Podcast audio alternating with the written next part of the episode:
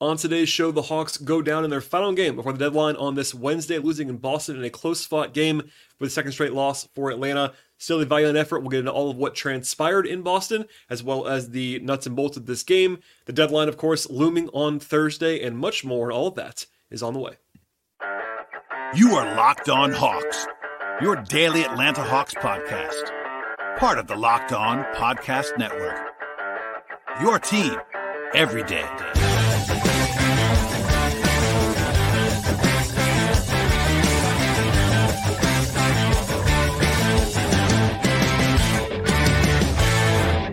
Hello, friends. Welcome to episode 1648 of the Locked on Hawks podcast.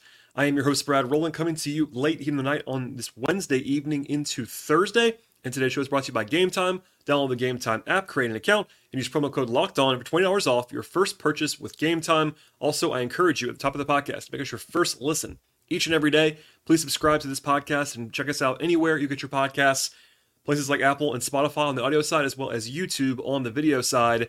And of course, the eyes of the NBA world right now are on the deadline, which comes up on Thursday afternoon, 3 p.m. Eastern Time. It's been kind of slow sledding so far around the deadline. Obviously, there were some moves earlier on in the process with Toronto kind of doing their fire sale early, but um, especially for the for the Hawks, it's been pretty quiet the last few days. I'm recording the show about 10:30 ish, 10:45 ish on Wednesday night, and I'm timestamping that on purpose because things can change rapidly this time of year.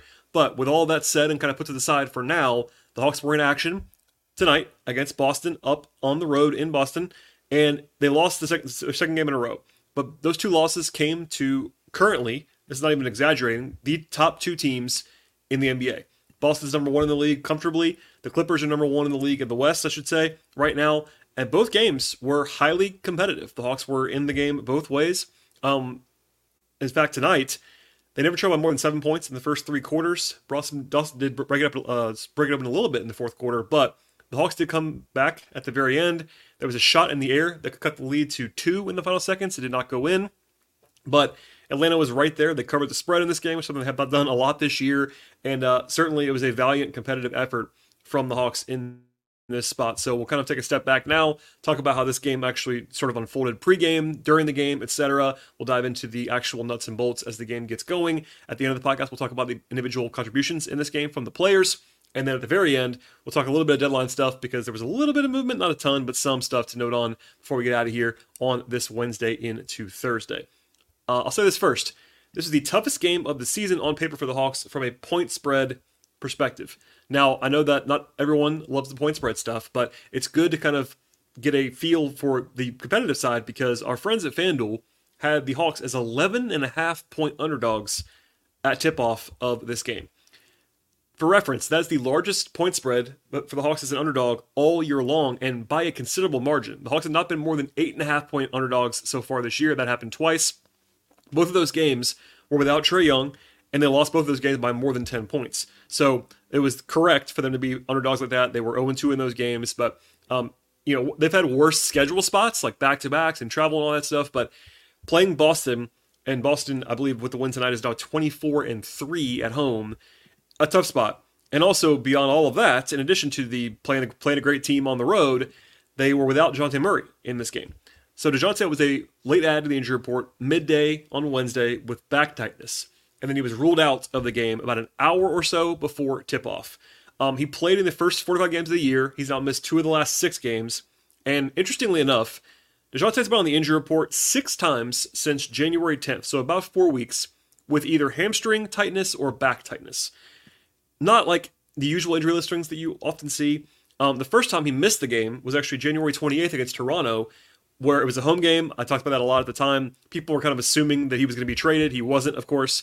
It was not because of trade stuff that I obviously at this point we know that. Um, tonight, of course, the day before the deadline, there was rampant speculation, especially from non-Atlanta folks who have not been following this story, where Dejounte has been listed several times in the last month. But um, as of now, I don't know anything with, with regard to a trade being imminent.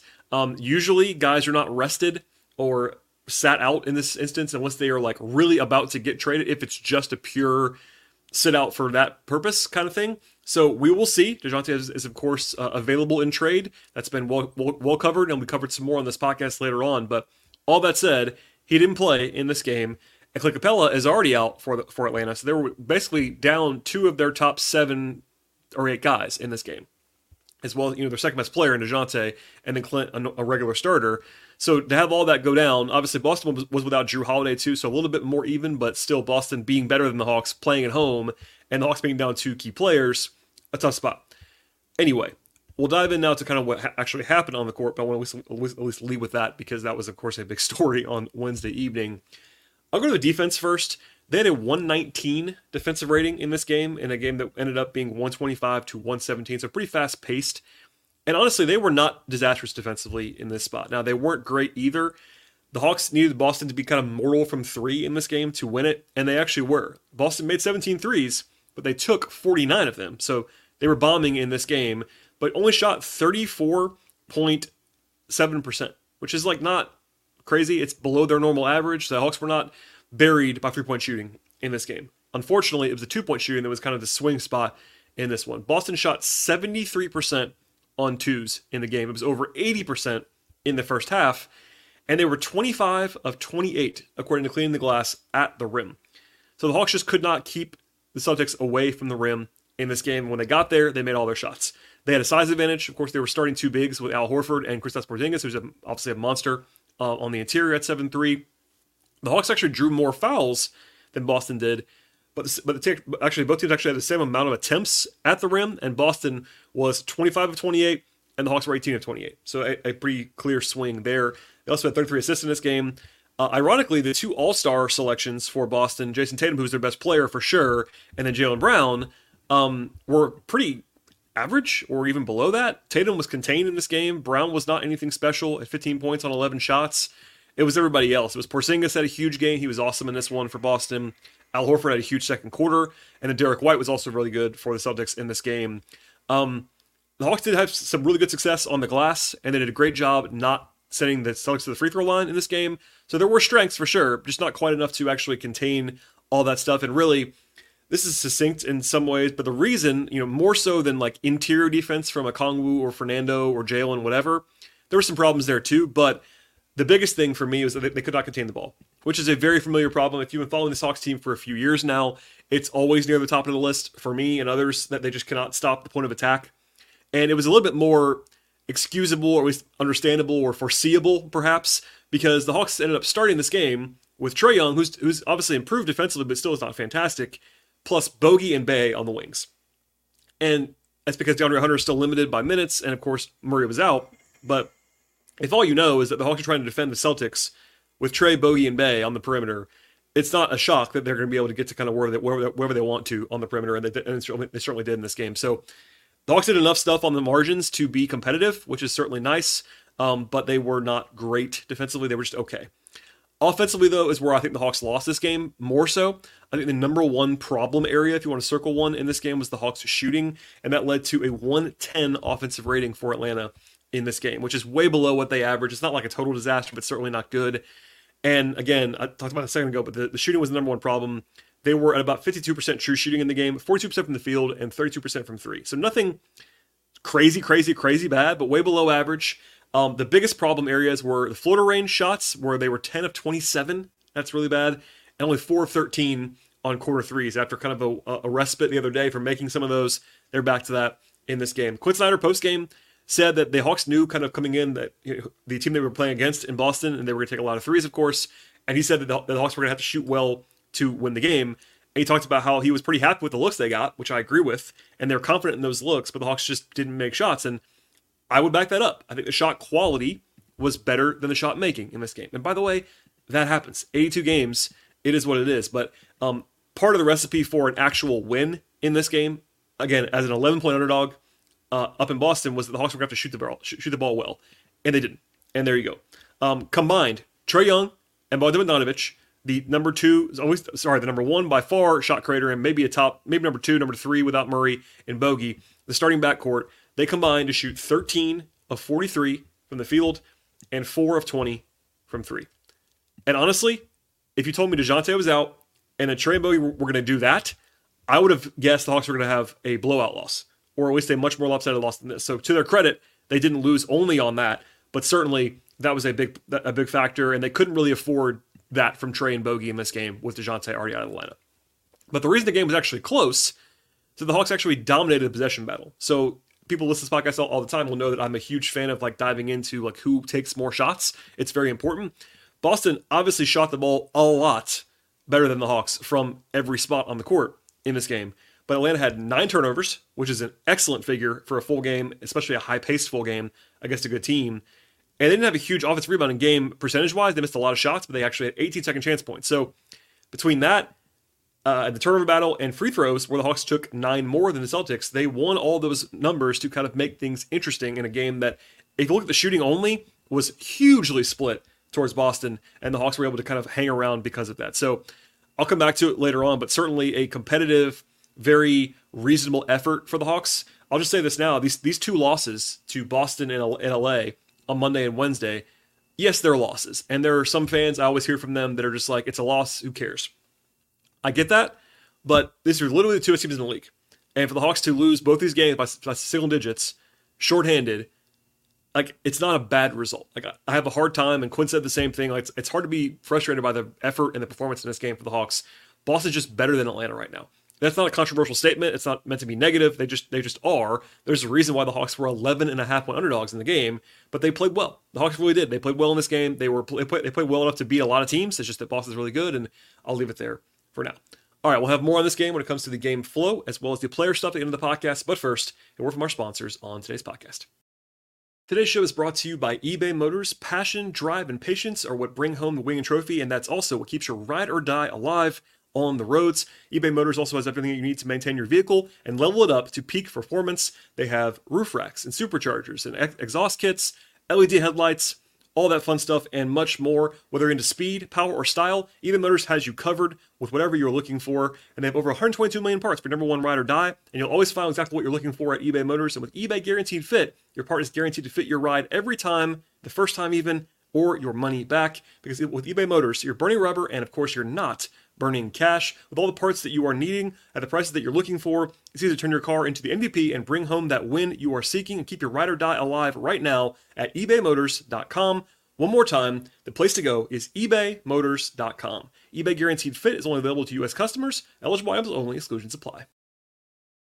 Today's show is brought to you by PrizePicks. Demons and Goblins are the newest, most exciting ways to play with the folks at PrizePicks. Squares that are marked with red demons or green goblins give you different payouts. You can now win up to 100 times the money, and with as little as four correct picks, you can turn $10 into $1,000. If you want to play alongside some of PrizePicks' favorite players like rapper Meek Mill or comedian Andrew Schulz, you can also find community plays under the promos tab of the app to view entries from some of the biggest names in the PrizePicks community each and every week. They have injury insurance as well, so your entries can actually stay in play even if one of your players happens to get injured. It's also simple to play at PrizePicks. I can make my picks, submit my entries in just a minute or less. They have quick withdrawals, easy gameplay, and an enormous selection of players and stat types across the board. That's what makes PrizePicks the number one daily fantasy sports app. I've been playing there for quite some time now. I used it tonight. I actually talked about that on, on social media today. I really enjoy diving into all the numbers each day in the basketball world, football, baseball, etc. And the place to go is prizepicks.com slash locked on NBA and use code LOCKEDONNBA for a first time deposit match up to $100. One more time, the place to go is prizepicks.com slash locked on NBA and use code locked on NBA when you get there. Pick more, pick less. It's that easy with prize picks.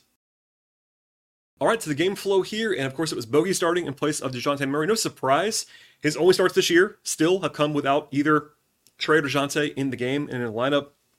Hawks actually started the ball, started started the game, I should say, poorly. They were down 9-3. They were 1 of 6 from the floor, and the first make was actually was Saddiq, so it was a little bit danger zone like out of the gate. But uh, immediately they went on a run of their own, 9 to 2. Saddiq had the seventh first 12 points for the Hawks. Hawks did a pretty good job all night long, loading up to Jayson Tatum, but certainly in the early going as well. And, you know, rotationally, I was not surprised what they did here, but notable anyway. Hunter was, of course, prominently involved off the bench. He's still limited by minutes, but ended up playing about 24 ish, 23 ish in this game. Um, they have regularly gone to lineups with Patty Mills and Trent Forrest together whenever Trae or DeJounte are out. But Trent Forrest was actually inactive in this game. That was not an option. They went to Patty essentially for the seconds that Trae was off the court was Patty was on, and that was it for Patty in this game. Now the reason why they, Trent was inactive is that I've said this once before, but Trent is currently at 49 active games this year, and two-way players, which he is one of them, cannot go beyond 50 games active And by the, when, I, when I say active, I mean that's like in uniform, not even just playing, in uniform at all. So they'll have some decisions to make on Trent. Now the deadline's passed, or will be passed by the time, by the time they play again later. Keep an eye on Trent Forrest. Not the most high impact decisions in the world, but certainly something they're going to have to decide on quickly here. Um, Garrison Matthews was, was actually the ninth man for the Hawks in this game, played 14 minutes, and Bruno was the backup center, unsurprisingly. Um, back and forth really the entire game until the fourth quarter. Um, Hunter had three fouls in the first six minutes trying to guard Tatum and Brown. Um, he actually only got th- only got um, actually no more fouls the rest of the game. So credit to Quin Snyder. It's easier to kind of not take a guy out for fouls when he's already limited with minutes. So that was part of why they did that. But I think that was a good decision overall. And Hunter definitely helped them defensively in this game. Offensively, though, got going a little bit the rest of the quarter. Trae had his best quarter by far in the first. Bruno, had a nice dunk. Um, 21 points from Trae and Bey combined in the first quarter. Um, the second the second quarter was a little bit less friendly at the outset. They actually had back to back live ball turnovers to open the second quarter to kind of lose the lead, and they were actually uh, they let they, they led again mid quarter. I don't want I won't, I won't detail all of the runs back and forth. It was basically a lot of back and forth for the first three and a half quarters, but that basically happened in this game. Uh, Jalen, I thought, was better finishing, being a little bit more aggressive, attacking the front of the rim versus being a little bit more crafty and you know not, less less forceful on Monday when he had some struggles. Uh, both teams though landed a bunch of haymakers. Al Horford was awesome for the Celtics. I'm sure that's conflicting for a lot of people because Al was, was of course a legendary Hawk, but um yeah he was great for Boston in the first half of this game. Trae seemed to get dinged up a little bit on his right hand or wrist, and the Bally Sports broadcast with Bob and Nique spotlight that a lot throughout the game. I don't know, and I, I, don't think Trae will say anything about that. If I missed if I missed that, my apologies. But I'm recording this podcast as fast as I can. I don't think that it's been acknowledged, and he obviously didn't come out of the game. But I wonder how much that bothered him because after that, he didn't make any shots, and I'm not sure that's why. I'm not blaming that, but certainly that was something that Bally was was showcasing a lot of him kind of holding his right hand, of course, his shooting hand. Um, Hawks were largely keeping up, but they were still down by four at the half. I said this once before. Boston shot 81% from two in the first half, including 17 of 18 at the rim. Crazy stuff. Um, the Hawks did though bounce back. Bogey was brutal early on, but he, got, he made a couple big shots in the third quarter. Um, something from Hawks PR to kind of pass along here. Trae got his fifth assist mid third quarter. He actually had 10 in the game, but uh, I don't do this every game because it, it would get obviously very repetitive. But Trae now has five assists or more in 153 consecutive games. That is the fourth longest streak in the history of the NBA. And the three guys ahead of him are John Stockton, Isiah Thomas, and Magic Johnson. tough, uh, tough sledding, and obviously a pretty good company to be in for anybody. The Hawks were down by five at the end of the third quarter. It was kind of the ugliest quarter of the game by far, low scoring, 24 23. The Hawks shot very poorly in the third quarter, but Boston had their worst ball security game, sorry, quarter of the game seven giveaways for Boston, kind of make things interesting. Neither team scored 25 points in the third quarter, which is crazy for a game as high scoring as this one was. The third quarter was basically just a complete slog. And through three quarters, neither team had led or trailed by more than seven points. In the fourth, though, Boston took control, and that was kind of the difference in this game. Uh, the Hawks actually cut the lead to two on the first possession. Jalen hit a three after a behind the back pass by Trae, and then it was the biggest swing of the game. Boston hit a couple threes, a step back from Derrick White that was actually really well defended by the Hawks, but he made it, and that led to a 16 to 5 run by Boston to put the Hawks down by double digits for the first time in the game. They were down 13 with like seven minutes to go. They just couldn't make a shot, honestly, for that entire run. There was one more push, though, coming from the Hawks. They had an 8 0 run. They were, they were down 13 with like 350 to go, something like that. I noted that on Twitter. Um, 8 0 run by the Hawks to get to five with about 120 to go. Bogey had been ice cold to that point and hit this beautiful no dip three in the corner to get back within five. Then they got to stop. And the single biggest miss of the game, as far as impact, was probably this open corner three that Saddiq Bey had in the air. If it falls, it's a two point game. Now, the Hawks are still underdogs because they would have been down two, but if that goes in, it's a different game. And it just, it just didn't go in. It was, it was an open shot in the corner. He left it short. Uh, and then Porzingis kind of ended the game on the end of the floor with a shot clock beating shot at the end of that possession. So in a blink of an eye, it was over. But if that shot goes in, it's a different game. And um, Saddiq, as we'll talk about later on, actually shot the ball really well and led the team in scoring. So I'm not like piling on Saddiq at all. That was just one shot. It didn't go in. And uh, that was kind of the end of the uh, comeback bid for Atlanta. They did cover the spread in this game. They were right there the entire night. Again, that was only really out of control during that one run. There was one huge run by Boston in the whole game mid fourth quarter. Now, you would say, and I think this is certainly fair to say out loud, that a team like Boston, a really, really good team, puts you away in the fourth quarter. And they kind of did that, even though they didn't kind of all, all the way do it. They kind of put the Hawks almost away, and Atlanta battled back in a credible way to them. There's no, I will say this about this Hawks team. It's been frustrating this year a lot of the time. They don't really roll over. There have been very, very few times when they when I felt like they were kind of just packing it in. They they have often done these comeback bids at the end of games, etc. But anyway, not quite enough down the stretch. The Hawks actually lost the second, third, and fourth quarters, not by lopsided margins, but um, not just enough to kind of uh, let this one get away at the very end on the way to a 125 to 117 loss. All right, we'll have more on this game when it comes to the individual players, but first, a word from our sponsors on the show. Today's show is brought to you by Gametime. You should never have to worry about buying tickets to a big event, and with Gametime, you absolutely never have to worry because they have last minute deals on tickets for football, or basketball, or baseball, concerts, comedy, theater, and much more. It's incredibly easy to navigate and find the best tickets and buy them in your for any event in your area. They're also obsessed with finding ways to help you save money on buying tickets. They have zone deals for 18% savings on average, and at Gametime, you actually view the seats in the venue they're looking for and have that view and know what you're actually getting into so you know exactly what to expect when you arrive. They have all in pricing as well at game time so you can know your total upfront without any of the hidden fees other places might happen to have. And there's also peace of mind with game time. The game time guarantee means that you will always get the best possible price with game time. Take all the guesswork out of buying tickets right now by using the game time app. And you can download the Gametime app right now, create an account, and use promo code LOCKED ON $20 off your first purchase with Gametime. Terms apply. Again, create an account and redeem that promo code locked on for $20 off your first purchase. Download the Gametime app today. Last minute tickets, lowest price, guaranteed. All right, to the players in this one, um, not a ton to get to necessarily, but certainly uh, there's always something to, to, dive into when it comes to player valuations. Um, the bench was a little bit uneven. Like the plus minuses was kind of misleading, I thought, in this game, but certainly notable anyway. Uh, Patty Mills played 10 minutes, which was exactly what Trae sat in this game. Didn't score over two from the floor, had two rebounds and an assist, had a steal. I thought he was fine, honestly. Didn't really do anything wrong, just not a huge impact necessarily. Garrison Matthews hit a three for the Hawks in his 14 minutes of play, had a steal, two fouls, was minus seven. He was fine, not nothing special there. Um, DeAndre Hunter, defensively, I thought was actually really good in this game against both Tatum and Brown at different times, mostly Tatum. Uh, had 10 points, but actually uh, was minus 13 in his minutes. Um, the whole bench was kind of rough in that aspect. The bench minutes were not great. Um, two of five from two point range for DeAndre, and one of four from three. I thought he looked fine. He actually played his most minutes so far, so he's wrapping up slowly. Quin Snyder's not revealed his exact minutes restrictions after the first game, but it's fair to say, as you like sort of follow the, the progression, he played 23 ish today, so it's going up. And uh, I think at some point, if I had to guess, if he's back up to a 30 ish minute workload, he'll be starting sooner rather than later. I would have to guess. Just no no, uh, no shots to Saddiq, to Saddiq Bey, but Hunter's just a better defender. I think they probably could they probably just need that more, and that's kind of what they usually go back to at the end of the day.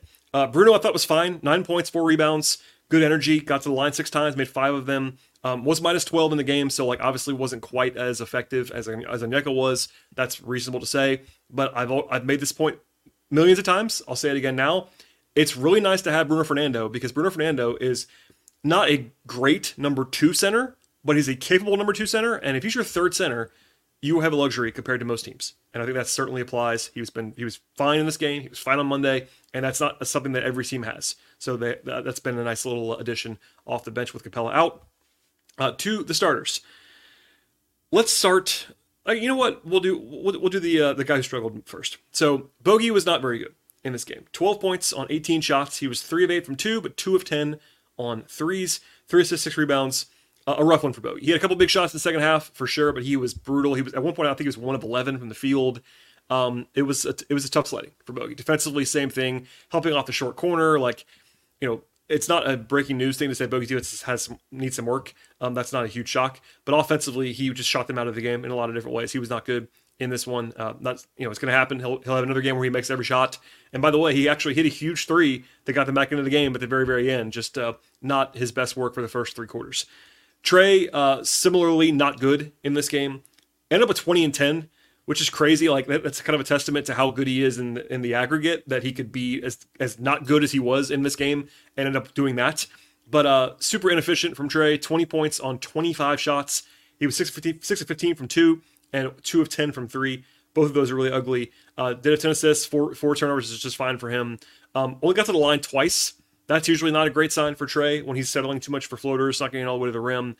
Three point shooting's been hot recently. It was not hot in this game. So uh, he had some nice moments. In the first quarter, he was pretty good, but I think after the first quarter, he was four of 17 from the floor. So again, I said it before. I'll say it one more time now. The fact that the Hawks were able to hang this game with 13 of 43 from Trae and Bogey is actually a, tra- a credit to everybody else because those guys were not very good in the backcourt. Um, the front court guys were good. In fact, all three of them were. Uh, Saddiq Bey bounces back in a big way. His offense has been getting be- back on his normal track. Team high, 25 points for Saddiq in this game, nine rebounds. He was four of seven from three, five of nine on twos. Last two games, he has seven of 12 from three. That's huge. Of course, he had, had the uh, well documented slump. I've been saying, I said that during that point, he was always going to have some positive uptick. He's not that bad of a shooter. He just he's just not. Um, still has prone to you know that flat shot can get a little bit wonky sometimes, but he still shot the ball well in this game. Played well, good energy, good physicality. He got he got props from Quin Snyder after the game. Well earned, I think, for Saddiq in this one. Uh, Jalen Johnson, 19 points, 15 rebounds to lead the team, four assists, three steals really good uh, bounce back from him on offense. He was really brutal on Monday, as I talked about a lot on that show. Defensively, still not his absolute best. I think he's going to have some work to do. By the way, a good plug here for my friend slash nemesis, uh, but obviously more so my friend, um, Kevin Chouinard of Hawks.com wrote about Jalen, talked to Jalen about his defense and kind of what it was like to go through this gauntlet last week of having to guard LeBron and Luka and all these guys back to back to back. And uh, good sort of insight behind the curtain on like a guy who's basically playing his first full season in the rotation, playing huge minutes and uh, good. I would read that for sure. Um, anyway, I thought I thought Jalen was pretty good in this game on the whole, better than Monday for sure. Uh, and then lastly, Okongwu was really good in this one 19 points, 10 rebounds, two blocks, six of eight on twos, one of three on threes. Got to the line four times. Um, yeah, just very solid. Um, Porzingis certainly shot the ball over him comfortably. That's always a limitation that Okongwu's going to have. Not a huge surprise there, but Porzingis, by the way, is having a fantastic year, so it's not like a shot at Okongwu. But other than that, I thought he was good in this one. And uh, just as, as I said about Bruno, uh, having your backup center be Okongwu is like this great thing that you can have. And, um, you know, I'll, I'm going to leave the Capela stuff to the side for now, but it's just good to be, when you're missing a starter to have another guy who's basically a starter. And that's not, that's a nice thing to be uh, walking into at this point. So I will leave the game here uh, and just say this. The next time the Hawks play a basketball game is on Friday in Philadelphia. Now that game I will save talk of until later, but um, of course, the Sixers don't have Embiid right now, which is that makes that game a lot easier than it would than it would have been. But um, that's not really the focus at the moment. It's that the deadline is, of course, at 3 p.m. on Thursday. So as right now, it's like 11 o'clock p.m. Eastern. I'm checking Twitter right now just to make sure nothing's broken while I'm talking. Still nothing. So we'll see. Um, the notable rumor-ish thing that dropped on Thursday, sorry, on Wednesday, that was different than what's been out there before is that Chris Haynes floated first on Bleacher Report Live that the Pelicans are a potential sleeper team for DeJounte. Then Jake Fisher, my friend from Yahoo's been on this podcast before, reported that the two sides held, quote, tangible trade talks, end quote, this week, not only for Murray, but also involving, quote, various concepts regarding both of, of Okongwu and Capela, end quote. My guess, this is now a guess. I'm not, Jake didn't say this. This is now my interpretation and what I've kind of, you know, been poking around on. My guess is that the Hawks are trying to send Clint out because they've been trying to trade him, and that makes sense. Even even I, as the Capela defender, have been saying for almost a year that they should trade him. That they should be actively trying to move Clint. I've always said that. Um, I think the Hawks, again, this is my guess now, not reporting this. Um, they're trying to send Clint either to New Orleans or something as part of the deal. And my guess is the, Pelic- the Pelicans are asking for Onyeka instead. Because Valanciunas is the center for New Orleans. He's on an expiring contract. The Hawks have no use for Valanciunas unless they actually send a center out. So that's maybe part of the calculation. Of course, Murray is the biggest part of that calculation if that were to happen. The Pels have some stuff to offer. They have Herb Jones, which I think they probably don't want to offer if they had to guess, but they have he's available ish as a great perimeter defender. They have Dyson Daniels, former lottery pick, who's not as good as Herb Jones right now, but is a young guy, lots of ceiling. Um, people ask about Trey Murphy. The Pelicans, I might be wrong.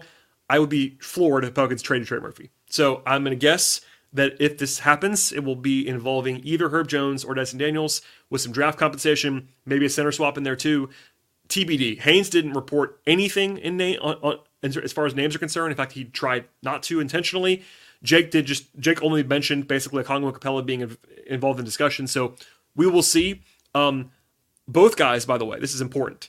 Both Chris Haynes and Jake Fisher stressed in their writing slash talking on Bleacher Report Live that there is nothing imminent here to their knowledge. So it's a little bit difficult to kind of see how serious this is. Things can change quickly. Teams get desperate or not so desperate. I think a lot of this comes down to, and I talked about this a little bit on the last show that we did, um, but the Hawks have been consistently, from what I've heard around the league the last couple of weeks, asking for a lot. And that's there's no there's no problem with that. Especially for Murray, you want to ask for a lot. He's worth a lot. He's a very good he's a very good player. You don't want to give him away. I'll be the first to say that. The question is, are the Hawks flexible on their asking prices at all as the deadline looms on Thursday afternoon? And if they're not, would any team get you know get the get the itch and make a trade that fulfills them? Now, the two first round picks and more asking price is a little bit fluid. Some teams don't have two, two first round picks. I said that before, like with the Lakers in particular, has been a team involved the entire way. They only have one first round pick, so they can't offer two. They don't have to. So the Pelicans have more assets. Do they want him? We'll see. Um, he's not the only player. It's not just Dejounte. You have Capela out there. Uh, you know, Hunter's always been available. Uh, I guess Okongwu might be available-ish if New Orleans is calling on him. Um, Bogey, uh, it's by all indications that I've seen and read and heard, they don't want to trade Bogey. Um, I think that they certainly could be bowled over if they got a huge offer for him and they could trade him. Um, everyone's available other than Trae and Jalen. Um, Saddiq Bey could be moved.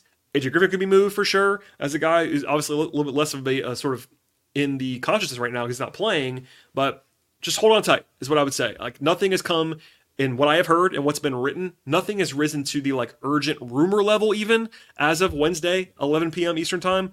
But um, we still have you know 16 hours or so to go until the deadline, and uh, just keep, stay tuned. I'll have a show by the way.